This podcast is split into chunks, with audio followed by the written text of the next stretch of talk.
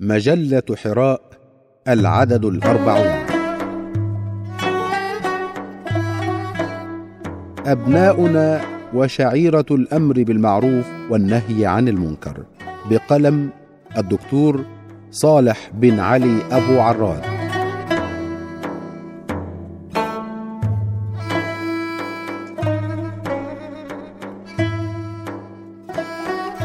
لعل مما يلفت النظر في وقتنا الحاضر أن كثيرا من التربويين والدعاة الكرام يتحدثون كثيرا عن العديد من القضايا التربوية ويتطرقون إليها بصورة مباشرة أو غير مباشرة في دروسهم ومواعظهم وأحاديثهم إلا أنهم ينسون أو يتناسون الإشارة في ذلك كله إلى جانب تربوي هام في حياتنا. ألا وهو الجانب المعني بتربية النشء على مبدأ الأمر بالمعروف والنهي عن المنكر. وحتى أولئك الذين يزعمون أنهم خبراء في تطوير الذات والتنمية البشرية فإنهم قليلا إن لم يكن نادرا ما يقومون بتنظيم وتنفيذ برامج خاصة بتنمية شعيرة الأمر بالمعروف والنهي عن المنكر لدى الصغار من أبناء المجتمع.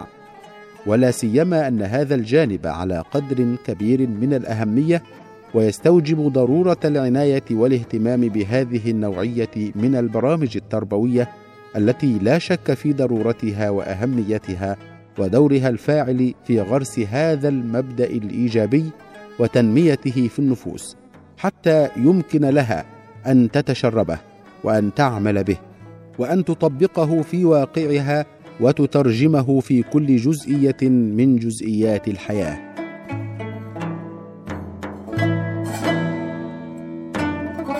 ومن هنا فإنه ينبغي أن تتم تربية الأولاد على العناية والاهتمام بشعيرة الأمر بالمعروف والنهي عن المنكر واحترامها والحرص عليها على اعتبار أنها تعد من أهم وأبرز مقومات التربية الإسلامية الشاملة التي لا يمكن أن تقوم بتربية الفرد والمجتمع المسلم دون توافرها قولا وعملا والتي لا بد من الحرص على أدائها واقعا تطبيقيا على النحو الإيجابي الصحيح الذي يقوم في الأصل على مبدأ التواصي بالحق والتواصي بالصبر.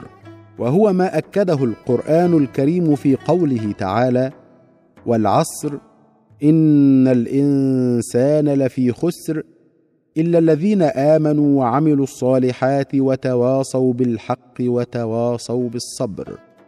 اما الكيفيه التي يمكن ان تتم من خلالها التربيه على شعيره الامر بالمعروف والنهي عن المنكر فليست كيفية واحدة معينة ولكنها تختلف باختلاف الظروف والحالات وتتنوع بتنوع الأزمنة والأمكنة وتتباين بتباين الأسباب والمسببات وإن كانت في تلك كله تعتمد على عنصرين أساسيين هما العلم النافع والعمل الصالح.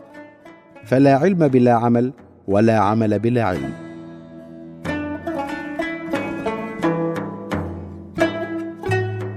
ولعل خير شعار يستدل به على تلك الكيفية ما جاء على لسان شيخ الإسلام ابن تيمية رحمه الله الذي وصف كيفية الأمر بالمعروف والنهي عن المنكر في عبارة شاملة جامعة شافية وافية. قال فيها ليكن أمرك بالمعروف بالمعروف ونهيك عن المنكر بلا منكر. ولعل مما يلفت النظر في هذا الشأن أنه ليس هناك عمر زمني محدد لتربية أبناء المجتمع المسلم على هذه الشعيرة الإسلامية السامية. فهي في مراحلها الأولية وصورها المبدئية تبدأ معهم منذ نعومة أظفارهم وتظل مستمرة معهم بشكل متدرج فهم يتشربونها شيئا فشيئا حتى تصبح فصلا ثابتا في نظام حياتهم وواقعهم الذي يعيشونه. ولا سيما أنها في حقيقتها تعد صفة من الصفات الإيجابية المميزة للإنسان المؤمن الملتزم بتعاليم الدين وتوجيهاته وهديه القويم في كل شأن من شؤون الحياة وكل جزئية من جزئياتها انطلاقا من قوله تعالى والمؤمنون والمؤمنات بعضهم أولياء بعض يأمرون بالمعروف وينهون عن المنكر وفيما يلي إلماحة عن أبرز الانعكاسات التربوية التي يمكن أن تتحقق على شخصية الإنسان المسلم عندما تتم تربيته منذ بداية نشأته على التمسك بشعيرة الأمر بالمعروف والنهي عن المنكر والمحافظة عليها في واقع حياته.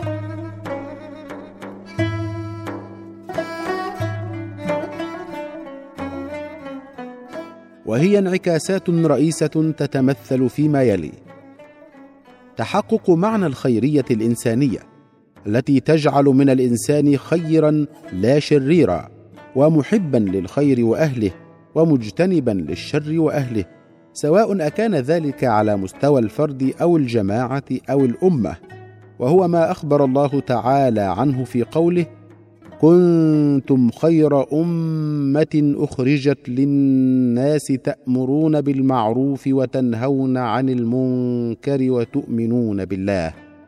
وهنا يلاحظ قوة ارتباط تحقق مبدأ الخيرية من خلال أداء شعيرة الأمر بالمعروف والنهي عن المنكر والقيام بها انطلاقا من دائرة الإيمان الحقيقي بالله تعالى.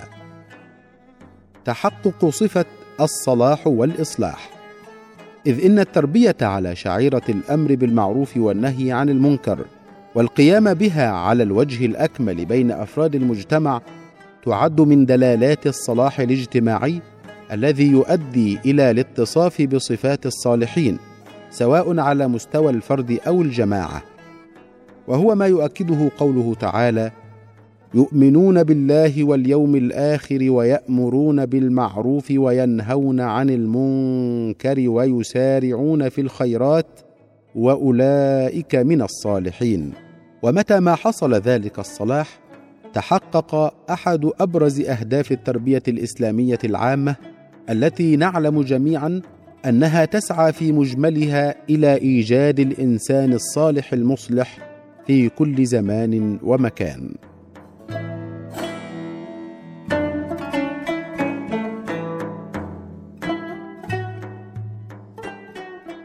تحقق معنى التمكين في الأرض وما يتبع ذلك التمكين من النصر والعزة والرقي لمن يتحلى بهذه الشعيرة العظيمة ويقوم بأدائها ويتخلق بأخلاقها ويتأدب بآدابها ويتمسك بتعاليمها ومقتضياتها في مختلف شؤون حياته الدينية والدنيوية انطلاقا من قوله تعالى الذين إن مكناهم في الأرض أقاموا الصلاة وآتوا الزكاة أقاموا الصلاة وآتوا الزكاة وأمروا بالمعروف ونهوا عن المنكر ولله عاقبة الأمور. فمن أمر بالمعروف ونهى عن المنكر حصل له بإذن الله تعالى التمكين وتحققت له العزة في الدين والدنيا. أما إذا لم يربى الإنسان في صغره على احترام شعيرة الأمر بالمعروف والنهي عن المنكر والعناية بها في مختلف شؤون الحياة فلا شك أن حياته ستكون حياة ضائعة ومليئة بالمشكلات والمنغصات. ولا سيما أن فقدان هذه الشعيرة يؤدي بكل تأكيد إلى فقدان الأمن والأمان وانعدام الصدق والأمانة وانتشار الظلم والفساد. وبالتالي فإن تربية الإنسان تضطرب ولا تستقر وحياة المجتمع ترتبك ولا تنتظم وتفتقد إلى كثير من المقومات الحياتية التي لا غنى للإنسان عنها في أي زمان وكل مكان.